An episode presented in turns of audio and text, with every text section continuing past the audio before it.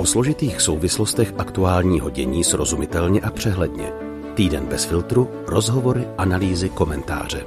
S Aneškou Jakubcovou, Ondřejem Havlíčkem a Filipem Braindlem každou neděli bez filtru.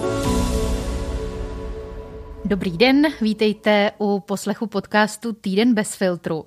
Dneska jsme si na vás a taky sami na sebe eh, přichystali takovou věc. Vyzkoušíme si totiž odlehčený formát podcastu Týden bez filtru. Eh, dění uplynulého týdne probereme v plnohodnotné, šťavnaté, autorské debatě. Aneška Jakubcová vás zdraví ve studiu vítá Filipa Braindla, Ondru Havlíčka, pánové. Ahoj, vítejte. Ahoj. Ahoj, ahoj všem posluchačům. Teď mě napadlo, že to možná může trochu vypadat, že jsme zlenivěli jakoby. Jo, e, Uveď to na pravou míru, předsedo. Protože já jsem si tento týden dělal průzkum toho, jak nás posloucháte na eh, podcastových aplikacích a zjistili jsme, že nás vás sice poslouchá týden od týdne víc, ale že nás hodně vypínáte během těch 40 minut týdne bez filtru. A moc nevíme proč a říkali jsme si, že je to možná tou pestrostí těch příspěvků, že se v tom pak občas ztrácíte, takže i to je důvod, proč tentokrát zkoušíme tuhle diskuzi. Hmm. Jo, a možná nás teda ale vypínáte v průběhu těch diskuzí, takže... to je taky možný. takže ten příští díl... Možná vás zajímají vlastně ti hosté ostatní a... To vyzkoušíme, prostě zkoušíme to. Tak teď a budeme, to bude... rádi, budeme rádi, když nám dáte vědět. To je pravda, teď to bude takový prostě strmý pád možná, v to ale nedoufáme, v, to, v té poslechovosti tam vždycky taková křivka, tam se na těch minutách ukazuje, jak to postupně klesá. Většinou nám sklesnete tak k 35%. Ty to je dost. E, těch z vás, co začne poslouchat, tak 35 z vás, 35% z vás to doposlouchá do konce. Hmm. Já třeba, co mám zpětné vazby, tak eh, opravdu lidi říkají, že se na to musí hodně soustředit. Že opravdu, jak my tam máme ty různé promyšlené návaznosti a různé jako dílčí zvuky, takže to z toho dělá opravdu obtížný formát na usledování, uposlouchání. Takže možná takováhle, řekněme, plynulá, eh, autentičtější naše debata eh, bude lépe doposlouchatelná i třeba nevadí, když na chviličku uh, tu pozornost ztratíte. A, a tak při řízení nebo při usínání uh, uvidíme. Vyskou, zkrátka vyzkoušíme to.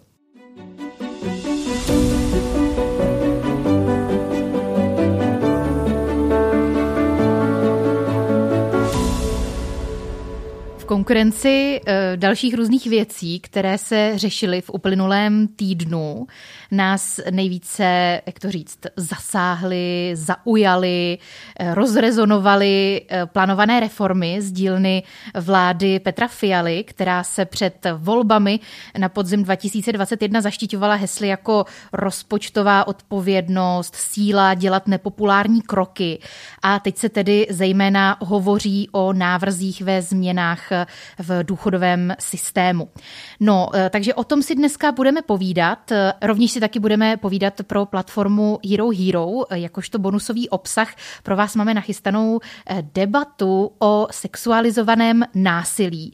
O tom se zase hodně v tomto týdnu hovořilo vzhledem k začátku soudu s exposlancem Dominikem Ferim a z případy takového jednání ze strany několika vyučujících na Pedagogické fakultě Masarykovy univerzity. Tak to jsou eh, naše dvě témata. Jedno uslyšíte všichni a jedno vy, eh, kteří nás podporujete na Hero Hero. Jdem na to.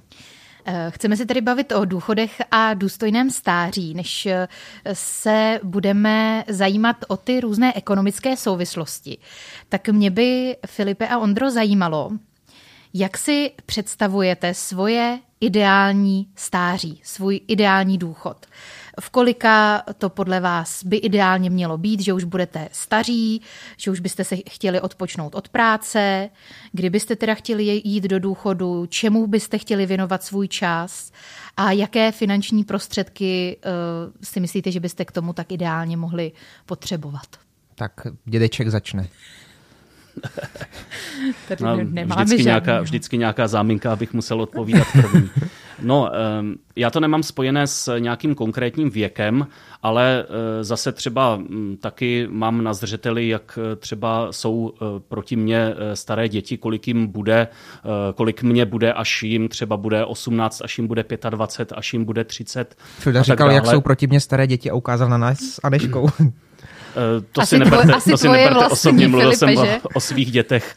Vás do toho nepočítám, vás do těch úvah s prominutím nezahrnuju, ne, nekalkuluju s tím, kolik bude Ondrovi a kolik bude Anišce, až mě bude 60. To stejně by No nic, z toho bych nevyšel úplně dobře. Takže nemám to spojené s nějakým konkrétním věkem, ale tohle, tohle mám na zřeteli a Nemám zatím nějaké konkrétní představy, ale byl bych rád, eh, aby v době, kdy mm, děti budou dospělé, budou eh, v tom, v tom věku, kdy se budou stavět na vlastní nohy a já už zároveň eh, budu prostě mít za sebou tu šedesátku, tak mít to jakoby ve svých rukou v tom smyslu, že si sám budu moci hodně určovat, v rámci rodiny si hodně určovat, eh, jak to vlastně bude, jestli ještě bude zbývat nějaká práce, eh, která mě bude bavit a já se jí právě proto budu věnovat a zároveň eh, nějakým způsobem nějaké to základní zabezpečení taky bude a teď nemám na mysli nějaký důchod od státu, ale třeba i to, co si člověk na tu dobu připraví. Já si Filipa představuju jako nějakého eh, pana myslitele ještě, jo? Že, že budeš psát ty, to, co si načerpal na těch cestách, nějaké traktáty, nějaké cestopisy, nevím, klidně, klidně možná nějaké pohádky filozofické. Si úplně představuju Filipa spisovatele v, v důchodovém věku. To je jen taková poznámka. Proč mám pocit, že si ze mě od začátku děláte srandu? to je jenom ne, pocit, ale na, rozhodně mně tohle přijde jako ideální věc, eh, jak já bych chtěla dopadnout ve stáří. Ale... Takže to naopak, naopak to vyzdvihuju, že, eh, že mi to jo. k tobě sedí. Ono to v podstatě sedí s tou, s tou mojí odpovědí, že vlastně eh, pokud bych měl v té době pracovat, jakože teď, teď pracovat musím a uh, musím někdy dělat věci, které mě třeba tolik nebaví, ale jsou součástí uh, nějakého pracovního celku, který pak skýtá obživu a tak dále, uh, tak v té době už eh, by právě se ty priority trošku přesunuly směrem k tomu, eh, že prostě mě to hlavně baví. Ale eh, možná až si tohle pustím někdy za, za těch nějakých 25 let, tak, tak se tomu sám hořce zasměju a půjdu někam na šichtu do, do nějaké fabriky. A nebo stále budeš nahrávat podcasty a bude z tebe nějaký odborník. To už nikoho nebude zajímat v té době. znát. tak to byla Filipová představa o vlastním stáří, co tady náš Benjamínek Ondra. Prosím tě, mě je 24. jak, no, si mám no právě. Před, jak si mám představit, co budu dělat eh, za... Pokud to dobře, pokud by to dobře dopadlo a, a minimálně by to zůstalo tak, jak je to teď, tak bych šel do důchodu za 41 let. Jo, nebo dobře, tak bude mi za chvilku 25. Nastoupím do práce do plného zaměstnání v 25. Takže, bych, takže to je za 40 let já vůbec nevím. To, mě jenom, mě jediný, co mě u toho napadá, je to, že moje babička nastupovala do důchodu, když se o tom vždycky bavíme, tak ona nastupovala do důchodu v nějakých 650, 55. To je, to je prostě super. Jako, ona už vlastně je díl v důchodu, než jak dlouho chodila do práce. A ten důchod si opravdu prostě od těch 55 s dědou užili, když teda ona říká, že nejlepší část důchodu byla, když byla jenom ona v důchodu a děda ještě ne. ale potom si to fakt užili, protože měli ještě dost sil, ale eh, jestli to dopadne třeba mm, tak, že půjdeme do důchodu v 60, jak nám teď říká pan ministr Jurečka, tak to nevím. To si myslím, že tam ani nedojdem. Hmm. Takže já si to nepředstavuju. Já si to vlastně představuju, um, zvlášť když se vynoří vždycky nějaký to téma ve veřejném prostoru, když, se to, když jsou k tomu nějaký nové poznatky, nějaký nové návrhy. A vím, že uh, v, ve vládě, uh, nečasově vládě, když byl ministrem financí Miroslav Kalousek uh, mezi lety 2010 až 2013, takhle nějak a eh, když přesně oni měli jako jednu ze svých priorit vládních eh, ty, tu důchodovou reformu a teď je tam byly ty různé pilíře a já už jsem přesně věděla, že teda si musím co nejdřív začít eh, spořit aspoň v tom třetím pilíři, který přetrval jako jedna z mála věcí až do dneška v tom takzvaném důchodovém připojištění.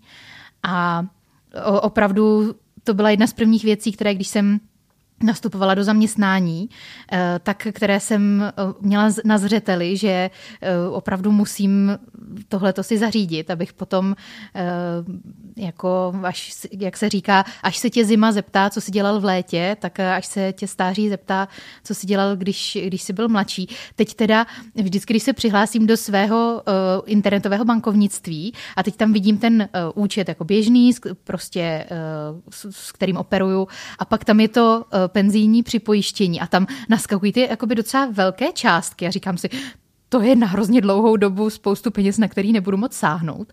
Tak eh, to, to mi je vlastně takový um, neúplně příjemný.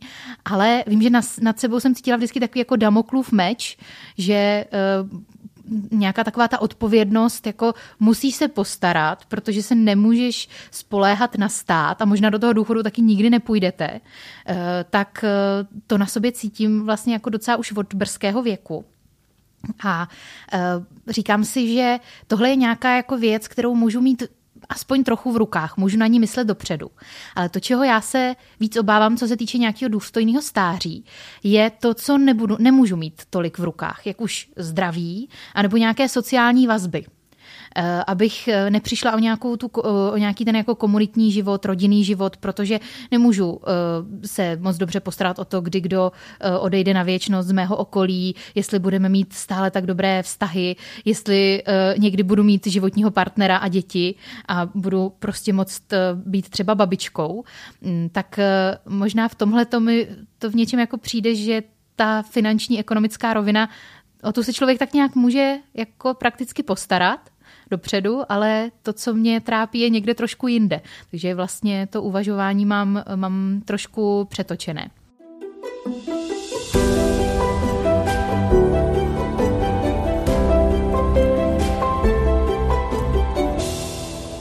Abychom se věnovali té ekonomické rovině a té debatě, která se rozvířila, samozřejmě jsme slyšeli spoustu různých reakcí, ale ne v 68 do důchodu, ale ne, eh, my budeme platit na Husákovi děti, které eh, přijdou do důchodu už vlastně kolem, za nedlouho, kolem roku 2030. Chtěla bych vysvětlit, proč se tyhle ty věci dějí teď a proč se to téma otevírá teď. Ono to není vůbec překvapující, protože vláda Petra Fialy má vlastně konečně teď trošku klidu, řekněme, na ty věci, které si teda vytyčí vytyčili v programovém prohlášení. Um, skončilo předsednictví Evropské unie, covid je už tak nějak snad, řekněme, pod kontrolou. Ve válce probíhající na Ukrajině stojíme pevně na straně západních spojenců. Petr Pavel byl zvolen prezidentem, který tedy rozhodně bude uh, přijatelnějším uh, jaksi spolupracovníkem pro vládu, než by byl uh, poražený Andrej Babiš. Takže kdy, když ne teď, mají začít s těmihle nepopulárními nepopulárními, nepopulárními kroky. Kdo, když ne my? A kdo, když ne oni? protože, protože ono opravdu se o tom mluví, že ten důchodový, eh, důchodový systém je tikající bomba. Eh, už kolem těch, toho roku 2030 má dojít ke zlomení té demografické křivky a už ti v produktivním věku eh, nebudou mít tolik, nebude jich tolik, aby mohli zaopatřit takové množství lidí v důchodu. Mm, z těch návrhů, návrhů které teď padaly, jak toto, eh, jak si zvrátit, tenhle ten špatný scénář, které vám přijdou dobré, a jsou kritizované prostě proto, že to je nepopulární, ale jsou dobré ve svém faktickém důsledku a které vám přijdou mimo. Jak byste to ze svého, a to se přiznáme, to nemáme, ša, nemáme ambici se tady eh, jak si pasovat na nějaké ekonomy, ale tak, jak prostě poučený like rozumí tomu, má nějak fungovat ve společnosti, má se nějak starat o věci veřejné a o své finance, tak eh, jak my poučení lajci eh, téhle situaci rozumíme, jaké věci vám přijdou dobré, možná nepopulární, ale dobré, a jaké mimo. Mně se zdá, že to, co je to, co se odehrává v té debatě špatně, tak jsou úvahy, jak vlastně ten průběžný systém nějak jako udržet. Jo, jak, jak to vlastně nějak zaonačit, že tedy se do toho důchodu eh, bude chodit později a později a později a ono to eh, nějak jako bude eh, pořád plus minus sedět. Ono to nebude sedět právě kvůli té demografii a kvůli tomu, že třeba na straně podpory toho, aby se i ta demografie trošku jako tomu přizpůsobila, což se nestane absolutně, ale aspoň, aspoň v něčem, aby prostě eh, vzrostla porodnost, aby eh, ta podpora státu mířila sem, eh, tak to pak eh, vlastně eh, celé, celé se rozsype na té, eh, čistě na té demografii, prostě na těch počtech, kolik bude lidí v produktivním věku, jak poroste počet těch lidí v tom důchodovém věku, ať už se ta hranice bude posouvat. Takže mně se zdá, že jako hledat způsoby, jak ten systém udržet, a to říkám jako like, jako neodborník, tak, tak mi přijdou prostě nereálné. Eh, takže eh, pak je na místě úvaha, eh, jestli to celé vlastně, jestli nehledat další zdroje toho zdroje příjmu do toho důchodového systému. Který má tam, teď schodek asi 20 miliard. Ano, a tam se nějaké návrhy objevují, že jo, a tohle já nejsem, tohle já nejsem schopen nahlédnout do nějakých detailů, ale e, zdá se mi to prostě logické a především nezbytné. E, já jsem teďka četl nějaký tweet, e, už nevím od koho, ale byl, byl formulovaný z takových jako velice levicových hledisek, takže bych se s ním úplně stotožňovat asi neměl e, se svým běžným pohledem eh, na svět, ale eh, jako říkal jsem si, ono na tom něco je, je vlastně, eh, co ten stát, nebo hm, stát prostě, co teďka zaznívá k těm, k těm lidem, kteří jsou v produktivním věku, nebo k mladým lidem, jako postarejte se o naše důchodce, plaťte ty odvody, zároveň jako zapomeňte na nějaké vlastní bydlení, to je pro vás nedosažitelné, na to se vykašlete, plaťte nějaké nájmy, z toho se starejte o děti a zapomeňte pak na důchody, jo? že je to prostě takové nespravedlivé spravedlivé a jako i ta, i ta výzva jako starejte se o sebe, postarejte se o ten svůj důchod, tak jako dobře, tak, tak nás v tom ale nějak, nějak jako podpořte, když, když nám vezmete peníze, které vyděláme eh, a mm, prostě stáhnete je do toho státu, to je asi jako nějak, nějak v pořádku, v nějaké míře, ale eh, pak eh, si tedy nechte tyhle řeči. Když jako člověk odvádí nějaké sociální pojištění a tyhle ty věci, dobře, tak, tak nás od toho osvoboďte, když si máme tedy jako sami zajistit důchod. Jako nějak, nějak si nalejme čistého vína, takhle, takhle by to asi bylo, bylo potřeba říct. Hmm, to byla vlastně podstata toho druhého pilíře, eh, že část tady z tohohle odváděného sociálního pojištění eh, vlastně člověk by nedával státu, ale mm, povinně eh, by to odváděl, ale tu část by si spořil sám sobě, takže by to zůstalo jemu, ale by, bylo by to vlastně jako povinné, aby si to, aby si to ukládal. Tak to byl ten, mm, ten tehdejší druhý pilíř, který teda teď už, teď už není v platnosti. Um, Filip mluvil o No, zvyšování toho věku odchodu do důchodu, ten se ostatně děje i tak, ale mnohem pozvolněji po jednotkách měsíců. E, zvyšovat odchod do důchodu doporučila e, už vlastně minulé vládě, minulé ministrině ní práce a sociálních věcí Janě Maláčové, respektovaná mezinárodní organizace OECD, Organizace pro hospodářskou spolupráci a rozvoj, ale samozřejmě, jak to tak bývá, nemůže to být jediný, jediná věc. Taky se tedy teď mluví o tom, že eh, se mají snížit ty mimořádné valorizace důchodů eh, vzhledem k tomu, že třeba um, důchodci, jak jsem tomu porozuměla, byli jedinou nebo jednou z mála skupin, eh, kterým takto stát kompenzoval tu inflaci, že ty mimořádné valorizace byly, mm, byly takhle nastaveny, tak to by se mělo, to by se mělo kráč, eh, krátit. Ono se vlastně jako docela mluví teď o tom, že dnešní důchodci se mají docela dobře. Teď nemyslím plošně, ale v průměru, že um, právě k té kompenzaci um, inflace došlo, že um, ty poměry k tomu uh, důchodu vůči uh, průměrné mzdě, průměrného důchodu k průměrné mzdě se taky zvyšují. Um, Mnohdy to jsou důchodci, slycháme takové pří, příběhy, eh, ti, kdo v tom rodinném rozpočtu pomáhají i těm svým dětem. Slyšeli jsme to třeba ve vánočním díle, eh, když jsme hovořili o ekonomických eh, nějakých rozměrech Vánoc. Um, tak mě zajímá, jestli podle vás se dnešní důchodci mají docela dobře a jestli opravdu ta tíha tohohle teď nespočívá na nás, třicátnících a mladších, že my si to vlastně všechno, tak říkajíc, vyžereme. My uh, teď přispíváme na ty větší důchody, čím dál větší se zvyšující důchody. My si máme spořit, my uh, možná, jak to řekl předseda odboru, odborového svazu Středula, uh, možná budeme z pracoviště uh, odvezení uh, rovnou do krematoria nebo do Márnice. Jestli ta to, jak se často mluví o důchodcích jako o e, nějaké slabině sociálního systému, o těch, kdo se mají opravdu špatně, je potřeba se na ně nějak zvlášť ohlížet, jestli to není vlastně jako milné a teď, e, teď ta slepá skvrna, jestli není na té jiné generaci, na nás a na mladších strašně složitá otázka, na kterou si myslím, že tu nemáme odpověď, ale zkusím to stočit trošičku jinam, jestli to nebude úplně vadit, no, jenom zkus, ve své odpovědi. Zkus odpovědět eh, možná sám za sebe, Ondro, protože ty si přesně uh, vlastně v, v, spadáš tady do téhleté slepé skvrny, kterou jsem pozná, eh, kterou jsem popsala. Um, říkal si, že o svém důchodu moc nepřemýšlíš, a tak eh, tohle třeba v tobě nevzbuzuje nějaké, eh, jako řekněme, naštvání nebo frustraci? Ne, eh, nevzbuzuje. Není to téma, který, který by mě vlastně nějak hodně trápilo nebo kterým bych se zabýval. Já mám pocit, že ta, ta diskuze základní je vlastně v tom, do jaké míry chceme být sociální stát a do jaké míry teda úlohou státu je starat se o ty sociální věci. A to je potom tím pádem podle mě klasick, vlastně téměř jako klasická pravolevá diskuze. Hmm. Jo? Um, a potom do toho samozřejmě vstupuje to, jestli si na tu míru levicovosti eh, nebo sociálnosti toho státu eh, ten stát může sáhnout, může dovolit, jestli na to má ty peníze.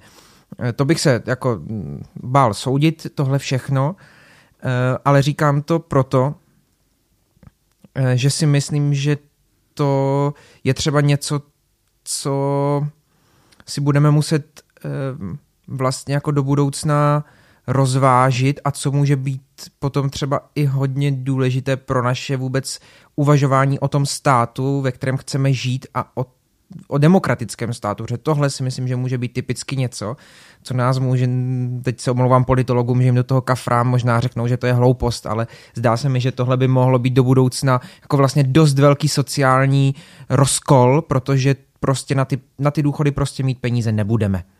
Eh, já si myslím z toho, co jsem o tom četl, nebo co jsme si třeba bavili ve škole v nějakých předmětech a tak, tak se mi zdá, že by to mohlo vést k tomuhle, takže to je něco, čeho se já bojím. Ne svého důchodu nebo toho, že teď třeba někomu, až, nebo až budu plně vydělávat, takže někoho hodně jako v tom důchodu saturuju a já z toho potom moc nic mít nebudu, ale spíš se bojím, co to udělá s tím státem a myslím, že, nás, že se na to systematicky nepřipravujeme. Že se systematicky připravujeme díky tomu, jak, jak, s, náma, eh, jak s námi politici mluví a jak jakou poptávku my jako národ vytváříme.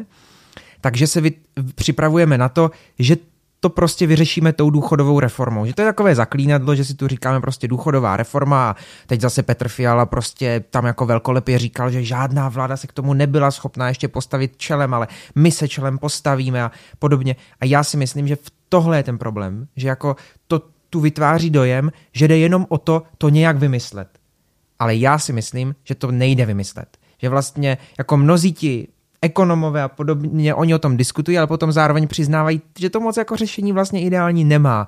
Jo, že ty peníze prostě nejsou, bude nás pořád víc, bude to dražší a podobně. Takže já bych chtěl, abychom se za, tom začali bavit úplně jinak. Aby se neříkalo, přineseme vám důchodovou reformu, na které se dohodneme mezi stranami a tak bude trvalá, ale chtěl bych, aby se začalo mluvit takže, což je nepopulární, asi tak nikdo mluvit nezačne, jo? ale aby se začalo mluvit ve stylu, no víte, ono to takhle vyřešit nejde, e, pojďme se obecně bavit o tom, e, že tu stát nebude moci, pokud chce e, se rozvíjet jiným směrem, tak nebude moci poskytovat takovouhle podporu důchodcům. No a já si myslím, že by bylo potřeba o tom začít přemýšlet jinak, začít přemýšlet tak jakou roli by třeba v tom jakou roli by v té péči o důchodce a o jejich finanční zajištění měly mít jejich rodiny a jestli by tu záchranná sociální síť neměla být jenom pro ty, kteří eh, takovou nejbližší rodinu nemají, která by se o ně mohla starat. Eh, myslím, že bychom se mohli bavit dokonce o tom, jaká by mohla být role církví eh, v tomhle třeba. Jo, jestli vlastně v systému, který mě by se třeba taky v církvích líbil, kde by lidé nějak odváděli eh, nějaké svoje peníze, eh, nějak třeba něco podobného desátkům, to je jako jiné téma, jo, ale jestli by třeba tam nemohli hrát nějakou roli třeba, nebo i jiné spolky, jo, jestli vlastně bychom nějak nemohli posílit tady ten komunitní život, že se potom stará o ty svoje lidi. Prostě začít přemýšlet jako jinými cestami. Mně je vlastně jedno jakými, ale jinými než jenom tím, je tu stát, tomu během života platím a ten se o mě potom postará. Trošku anarchistické. Ne, není, se není. Rozpad, já, ne, rozpad ne, já si myslím, že to... dílčí komunitní uh, odpovědnosti? Ne, já si jenom myslím, že to je jiný přístup, že já třeba, ale to je taky tím, v jaké se nacházím životní situaci, jakože nejsem, neblížím se k tomu důchodu, nepotřebuju, to tak je možná pro mě jednoduchý to říkat, um, ale myslím, že to je diskuze o tom, co je stát, tak jak jsem začín, když jsem začínal mluvit, tak jsem říkal, že si myslím, že to je o tom, co je stát, jak moc má být sociální. Já s tím v zásadě souhlasím, akorát eh, to předesílám, eh, tohle nám eh, ty důchody teď nevyřeší, protože tohle je na několik generací, to, o čem mluvíš, si myslím já. A jako ano, já se někdy sám dostávám jako člověk, který se snaží na ty věci nahlížet který tíhne třeba k tomu pravicovému vnímání eh, toho státu, který má být opravdu štíhlý, nemá se spát do, do eh, věcí, které mu nepřísluší a eh, třeba právě nechávat růst to, co může růst samo bez státu, tak potom někdy padá to jako a ty se snad na stát spoléháš, že ti jako zajistí důchody nebo něco takového, tak jako ta pravicová odpověď samozřejmě, že nespoléhám, ale pak je, pak je tady tedy to, že já už jako spoustu let let tomu státu eh, platím ne zrovna malé částky právě na tohle. Eh, takže eh, pojďme se tedy bavit o tom, co od toho státu chceme, co vlastně má přinášet. Jo, ono to nakonec, mě to docela i rozčilovalo třeba v době těch prezidentských voleb, kdy se řešilo, kdo z těch kandidátů se postará o lidi. Nebo, nebo tak, jako proč by se měl prezident starat o lidi v tomhle smyslu, jako aby, já nevím, měli co jíst, nebo aby měli kde bydlet, nebo tak. Jo, já doufám, že to teď neříkám nějak asociálně, ale tohle prostě není úkolem prezidenta a dokonce si myslím, že to není ani úkolem vlády, eh, premiéra, ministra práce a sociálních věcí. Eh, pro ně by mělo být tím úkolem, aby opravdu jako nikdo nepropadal do, do nějaké extrémní bídy eh, tam, tam prostě ten stát eh, zafunguje a třeba právě eh, nejlépe i tím, že podpoří eh, ty složky, které to pak umí dělat, jako neziskový sektor, že jo, jako třeba církve, které v tom mají nějaké know-how, nebo mohli by mít, možná měli by mít, jo, tak tohle prostě uh, hledáme vládu, která se o nás postará a uh, možná v tomhle jako nejvíc souhlasím s Ondrou, když, když říká jako uh, jo, důchodová reforma dobře, je, je fajn, ale uh, pořád je to z toho hlediska, my jako stát vám představíme, jak to zařídíme. A uh, mělo by to prostě jít nějak z dola, ale já si moc nedovedu představit, jak a um, bylo by to na mnoho generační obměnu, si myslím, jo, že třeba i s tou mou generací v tomhle jako nevím, jestli se dá počítat, jo, jestli prostě moji vrstevníci budou ochotní přijmout to, že jako prostě konec, jo, nikdo se už eh, o vás starat nebude, eh, prostě nějak, nějak si to zaříďte, jo, když, když teda máme za sebou to, že, že jsme prostě polovinu eh, svých příjmů odevzdali státu, tak, tak hmm. jako budeme prostě říkat, to není spravedlivé. A e, proto si myslím, že tohle je věc nějakého zrání e, té společnosti a k tomu máme teda bohužel, bohužel hodně daleko a jde to podle mě napříč generacemi. No ono teda mi z toho zaznívá, že to jsou jako nějaké tři horizonty toho, co je potřeba dělat. My tady máme tu situaci, eh, která se blíží roku 2030, o kterém se mluví už jako o problému, kdy nastane problém. Takže něco uh, už dělat teď je za 5 minut 12. Takže nějaké ty dílčí kroky, uh, něco spočítat, vymyslet, nastavit, je potřeba. To, to jako je bez debat. Potom je tady nějaká strukturální, déle trvající reforma, o které se mluví už dlouho. Ta si myslím, že vzhledem k tomu, že už eh, směrem k ní byly proskoumány různé cesty, propočítány různé věci, dá se dívat do zahraničí, dá se dívat na nějakou historickou zkušenost, i když samozřejmě souhlasím s tím, že eh, každá prostě, každý eh, ekonomický cyklus, každá historická souvislost je úplně jinačí.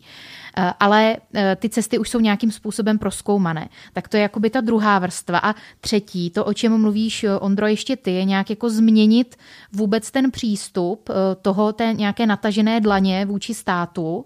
Možná by se dalo taky hovořit mm, ještě o dědictví komunismu, protože tam jak jsem eh, vlastně slyšela v nějakém podcastu, eh, podcastu Deníku N, který se na toto téma, který na toto téma natáčeli, že tam lidé vůbec neměli takovouhle starost o důchod.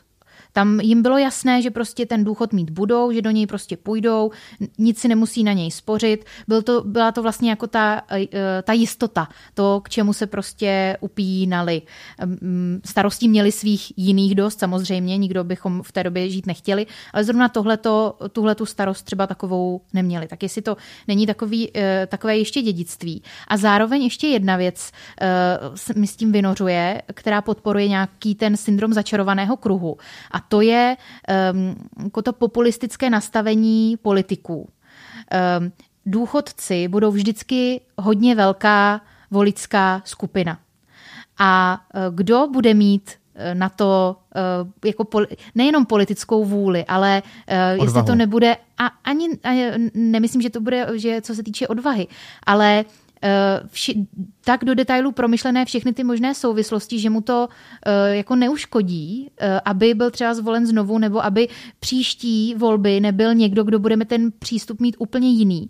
Že po Kalouskovi přijde Babiš, po Babišovi sice Fiala, nebo so, Sobotka, po Kalouskovi po něm Babiš a po něm Fiala, ale potom zase někdo třeba jako Babiš, protože ti lidé um, jsou na to takhle nastavení, nebo my jsme, abych nemluvila o těch nějakých uh, lidech, ale jestli my na to nejsme tak nastavení společensky, že uh, se díváme na to, kdo právě pro nás něco udělá. A tohle teda je změna, která není na desetiletí, to je, uh, to je asi prostě na celého člověka, než eh, asi ten, kdo se teď narodí, tak by možná, až půjde do důchodu, tak tohle by mohl zažít. Ale tak vidíme nějaké takové, abych se k tomu, abych se vrátila na začátek eh, toho svého, té své promluvy, tam vidím nějaké tři stupně. To, co je potřeba teď, to, co strukturálně na nějakých následujících 10-20 let, ale pak ještě něco se smýšlením, když jsme nastaveni teď na nějakou tu populistickou populistickou notu. No a to s tím myšlením, to je to, co jsem se předtím snažil říct, že si myslím, že to může opravdu vést do budoucna k nějakým velkým jako společenským nepokojům, jo? že prostě se kvůli tomu budeme bouřit, že kvůli tomu možná padne stát, padne nějaký režim, možná bude nastolený jiný, protože možná to ještě ještě x let do, udržíme tím, že to ty vlády budou nějak lepit a budou posouvat různě a vždycky to nějak ještě zalepí, ale pak prostě asi přijde ten moment, kdy už to ten stát nezalepí. A nebo to bude muset lepit tím, že bude, už teď je to, pokud vím, tak je to víc než čtvrtina výdajů rozpočtu jsou, jsou důchody, ne teda hmm. starobní, ale i invalidní a sirotčí, ale tam jako tu hlavní skupinu tvoří ty starobní důchody. Jo? A myslím, že pak prostě může přijít nakonec ten moment, kdy ten stát bude muset teda brát z, brát z ostatního. Dobře, a možná pak přijde teda chvíle, kdy pokud budeme chtít udržet ten demokratický režim, tak si budeme muset říct, dobrý, tak ale nepůjdou prachy do kultury třeba. Stát nebude nijak podporovat kulturu.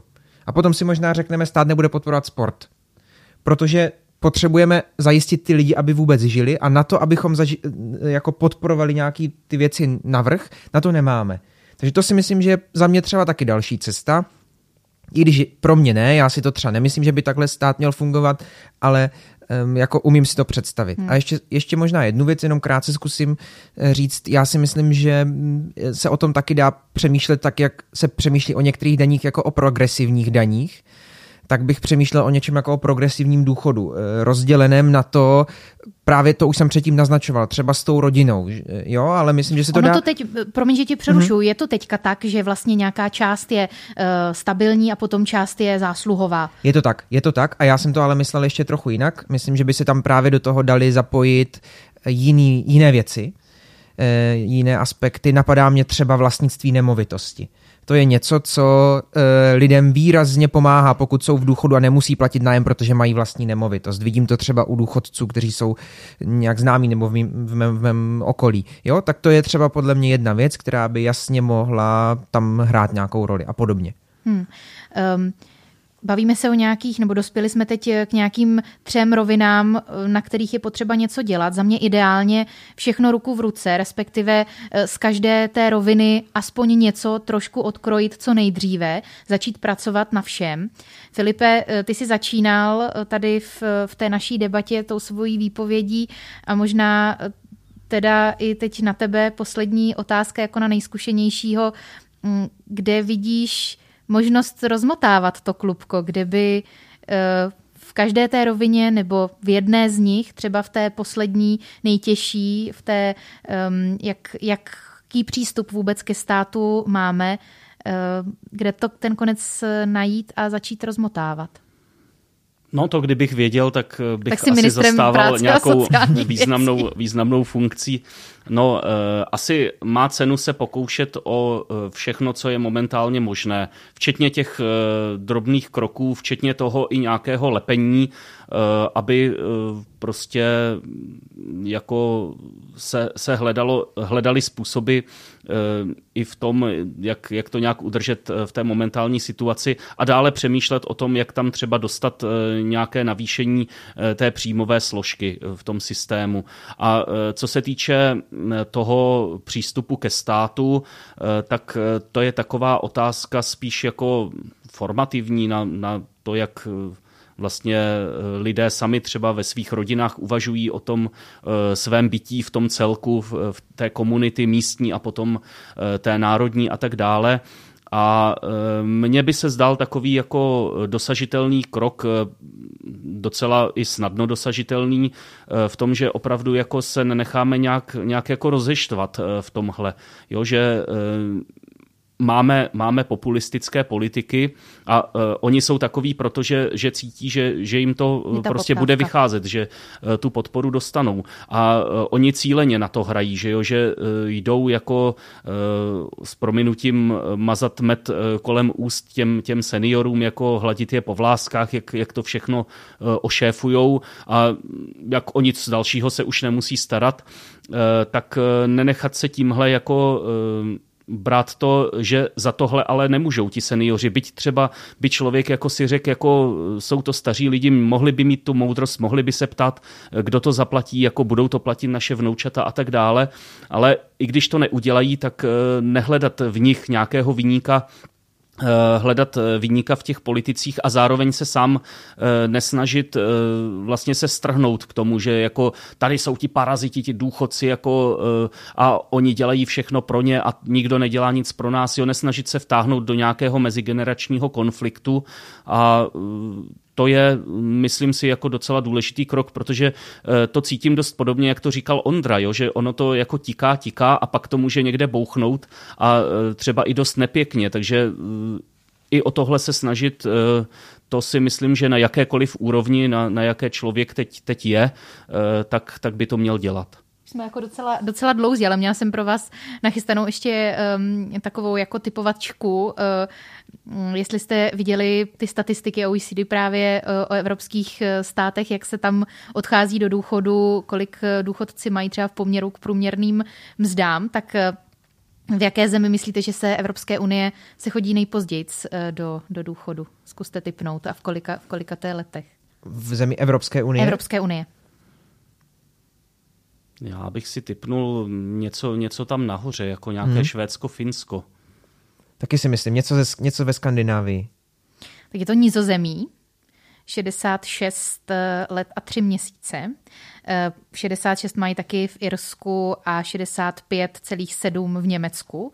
Pak to vlastně docela hodně států má takový 65, právě to vaše Finsko, eh, Švédsko taky 65 a nejnižší Slovinci 62. Uh. Um, se stěhujeme. no a um, jaký v jaké zemi mají největší, nejlepší jakoby poměr důchodu vůči platu, kde si důchodci nejmíň pohorší oproti jako vlastně hmm. výdělečnému, výdělečné části svého života. V Belgii. No kdysi to bylo v Řecku, ale tam jim to hodně seškrtali. Tak, ale pořád bych zase, jak jsem předtím cílil na sever, tak teď, teď někam spíš k tomu jihu, jako nějaká, nějaká Itálie, možná Řecko, ještě pořád, možná to Slovinsko. Maďarsko. Oh, a je to 94%. Oh. Mega mají dobrý. skoro důchody, takže jak vidíte, populističtí politici eh, v čele s Viktorem Orbánem, ti to umí, ti se umí o lidi postarat. Ti se umí o lidi postarat a pozor, v Litvě je to jenom 30, necelých 31%. Uh. Takže tam v Litvě jsou malé důchody. Opakuju, že se jedná o statistiky OECD, eh, Mezinárodní organizace pro hospodářskou spolupráci a rozvoj. Tak eh, my vám moc děkujeme, že jste eh, vydrželi pokud jste vydrželi u tohohle prvního dílu, který byl jiný, byl založený na debatě, jak jsme to říkali, poučených lajků. Padlo zde pár eh, faktů a hodně, hodně omáčky o tom, co si eh, o tom myslíme a myslíme si, že možná takhle nějak by mohly vypadat i třeba ty vaše, vaše debaty u piva. Díky, díky, že jste do toho šli, do téhleté debaty eh, a budu se těšit na Hero Hero, kde se budeme povídat, jak jako muži vnímáte současnou situaci ohledně různého odhalování sexualizovaného násilí. Díky Ale budeme se ptát se. i Anešky, takže Aneška tam taky promluví, nebojte. A Ondra se na závěr ještě rozhlíží, co se bude dít v příštích dnech. V týdnu bude jednat poslanecká sněmovna i vláda a chystat se prezidentská inaugurace. Silným tématem asi bude i nadále důchodová reforma. Ale důležité dny nás čekají především s ohledem na různá výročí tak se tentokrát zaměřím hlavně na ně.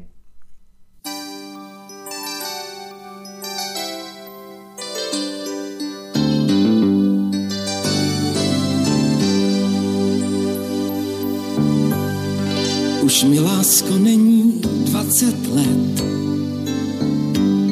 už mi není ani dvacet pět. I když tu moc krásná léta jsou, nebral bych je ani náhodou. Jiřímu z Moškovi už opravdu není 20 ani 25. Slaví osmdesátiny. Všechno nejlepší. Ale teď už teda opravdu k něčemu podstatnému. Popeleční středou startuje 40-denní půst před Velikonocemi. Už jste si v klidu sedli a zamysleli se, jak tuhle dobu chcete letos prožít? Doporučuji to stihnout ještě teď, ať se potom v polovině postní doby nemusíme ohlížet za sebe se zklamáním, že jsme ještě pořád nezačali. Aspoň já tak dopadnu skoro každý rok. Takhle to jinak. V pátek to bude přesně rok od začátku invaze Ruska na Ukrajinu. Začíná den, který bude v dějinách zapsaný jako den, kdy Rusko napadlo Ukrajinu. Informace, které přicházejí z oblasti, byly takové, že zhruba po čtvrté hodině ráno středoevropského času zautočila ruská vojska na ukrajinské pozice. A konec války je stále v nedohlednu. I v tomto týdnu se tak bude jednat o vojenské pomoci Ukrajině. A to například v pondělí na setkání ministrů zahraničí Evropské unie i za účastí jejich ukrajinského kolegy. A do Polska v úterý dorazí na návštěvu americký prezident Joe Biden a zúčastní se jednání bukureštské devítky, tedy Združení států tzv. východního křídla NATO. Právě se vracím za radost od prezidenta republiky. Mohu vám sdělit, že pan prezident všechny mé návrhy přesně tak, jak byly podány, přijal. Ano, Tři čtvrtě století v sobotu uplyne ode dne, kdy prezident Beneš přijal demise nekomunistických ministrů ve vládě Klementa Gottwalda.